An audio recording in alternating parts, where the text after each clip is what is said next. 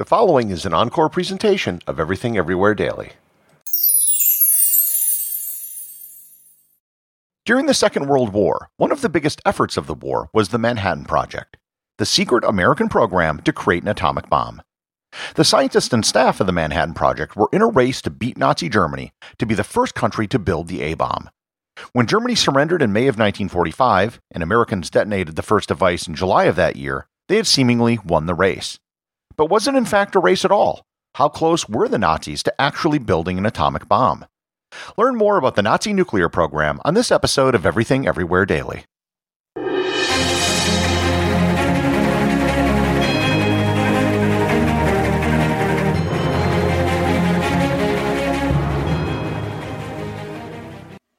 This episode is sponsored by ButcherBox. Summer is right around the corner, and that means cookouts. No matter what your preferred food is for a cookout or a barbecue, ButcherBox can help you make it the best. If you want to serve up some hamburgers, ButcherBox has grass-fed ground beef to make the perfect smash burger. Want to cook up some steaks? Well, ButcherBox has that too, with some of the best cuts of steak such as New York strip, ribeye, and filet mignon. Do you like grilled chicken? Well, ButcherBox has some of the best pasture-raised chicken that you will find anywhere. And if you really want to wow people at your next cookout, you can try grilling some of their wild caught salmon on a cedar plank. Sign up at butcherbox.com slash daily and get a special deal. ButcherBox is offering my listeners a free for a year offer plus an additional $20 off. You can choose salmon, chicken breasts, or steak tips free in every order for a year. Sign up today at butcherbox.com slash daily and use code DAILY to choose your free for a year offer, plus get $20 off your first order.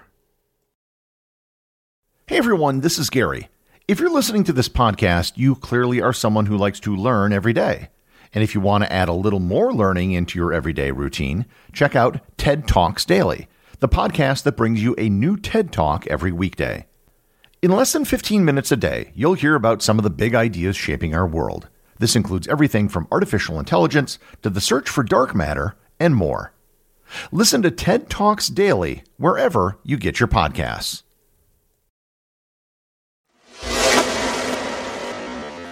If you were to travel back in time to the year 1930 and take bets from people about which country would develop the first atomic bomb, the smart money probably would have been on Germany. Germany at this time had an all star lineup of talent that was at the forefront of nuclear and quantum physics. Max Planck, Albert Einstein, Max Born, Werner Heisenberg, and many others were all Germans who were some of the top physicists in the world at that time. However, whatever high hopes the German physics world had changed dramatically when the Nazi Party came to power in 1933. Their racial theories caused many of the top German scientists to flee the country, including the likes of Albert Einstein.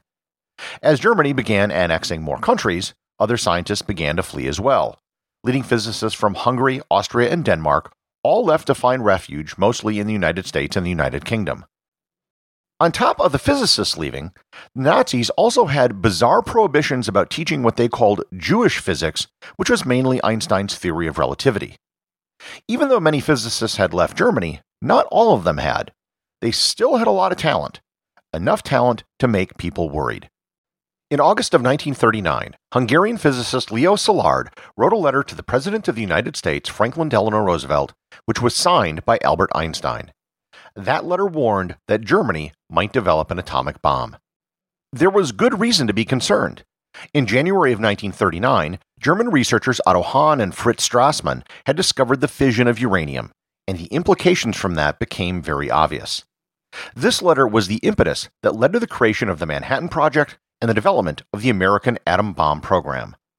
I'm not going to go into too much depth about the Manhattan Project on this episode, but suffice it to say that it was a very expensive, very organized, and very secret project. It was also huge. At one point or another during the project, over 600,000 people worked on the Manhattan Project, and most of them had no clue what they were working on. The people working on the Manhattan Project were in a race with an opponent they couldn't see. There was no way of knowing if they were in the lead or if they had won until the race was actually over. As far as they knew, the race might end with a mushroom cloud over London or New York. During the war, there was very little information coming out of Germany about the development of their program.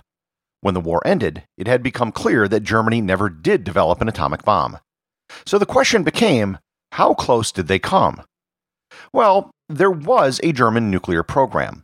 However, the program wasn't nearly on a par with what the Americans were doing.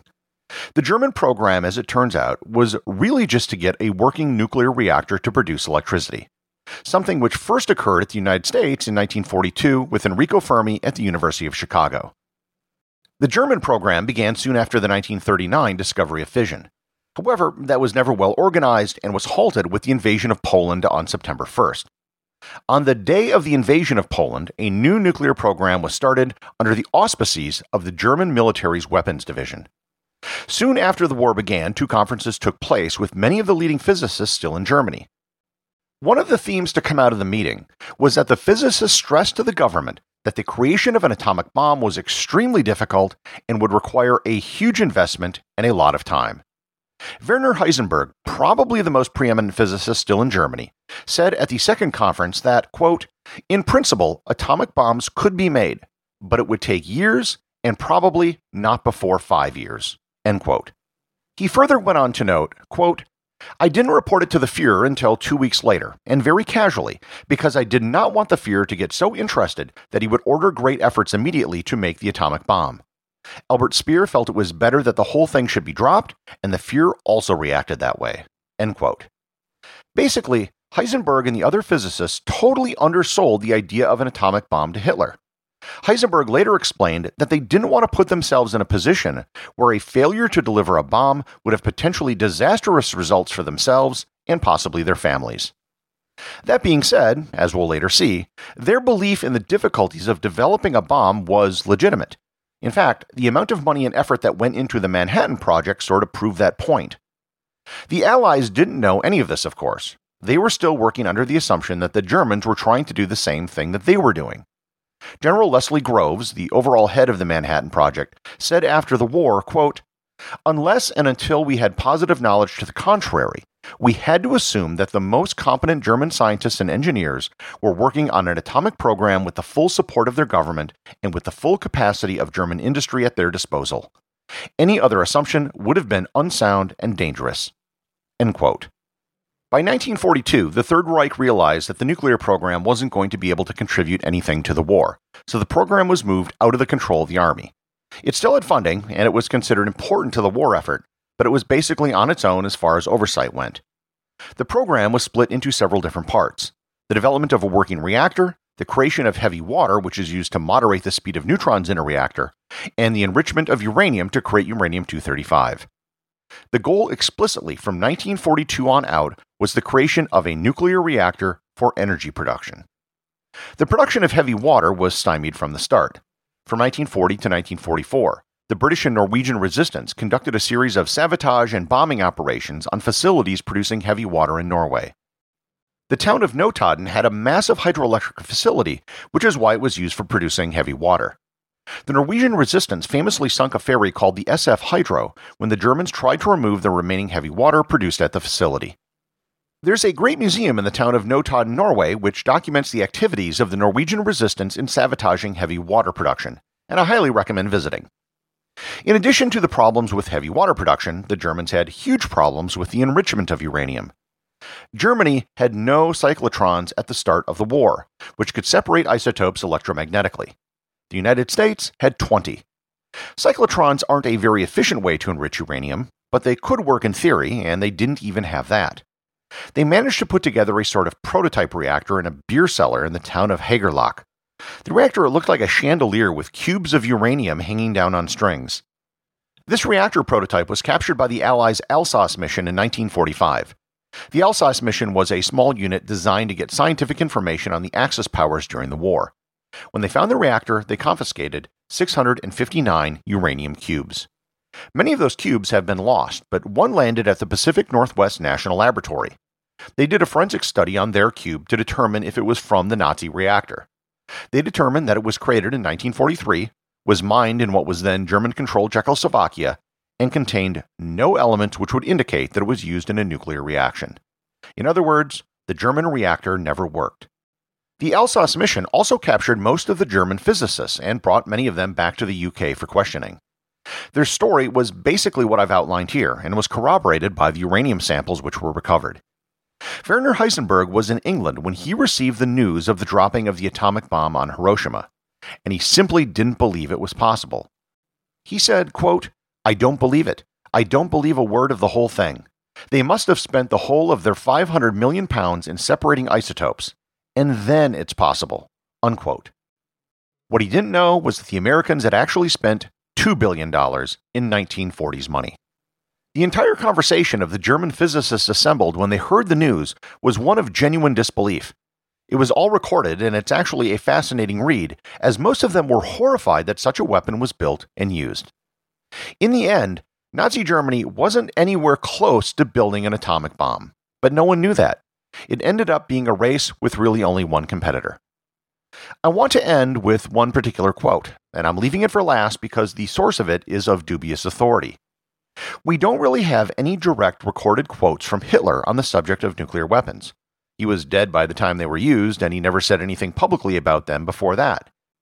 However, in the autobiography of SS General Otto Skorzeny, he did recall a conversation he had with Hitler, where he asked him about the rumor of the development of atomic weapons. He reported Hitler as saying, You know, Mr. Skorzeny, that if the energy won through nuclear fission and the radiation would be used as a weapon, that this would mean the end of our planet? The results would be horrible, of course. Even if we could control the radiation and would use nuclear fission as a weapon, even then the results would be terrible. When Dr. Todt was here, I read that such a device with controlled radiation would set free energy that would lead to devastation only compared to what happened when meteors fell on Arizona and the Baikal Lake. That means that every kind of life, not only human but also animal life and plants, would be completely destroyed for hundreds of years in a radius of 40 kilometers. This would be the apocalypse. And how should we keep the secret? Impossible. No, no country, no group of civilized persons could consciously take the responsibility. From strike to counterstrike, mankind would extinct itself. Only some tribes in the Amazon region and in the jungles of Sumatra would have a certain chance of survival. Did Hitler say and really believe this? On one hand, this runs counter to our image of Hitler as a bloodthirsty dictator. Surely Hitler would have no problem using such weapons. On the other hand, maybe the scientists in Germany did make an impression on him and convinced him not to pursue the development of such weapons. Maybe that was the reason why Germany never actively pursued the creation of an atomic bomb. The associate producers of Everything Everywhere Daily are Peter Bennett and Thor Thompson. If you'd like to support the show, please join the list of patrons over at patreon.com. And also remember, if you leave a review or send me a question, you too can have it read on the show.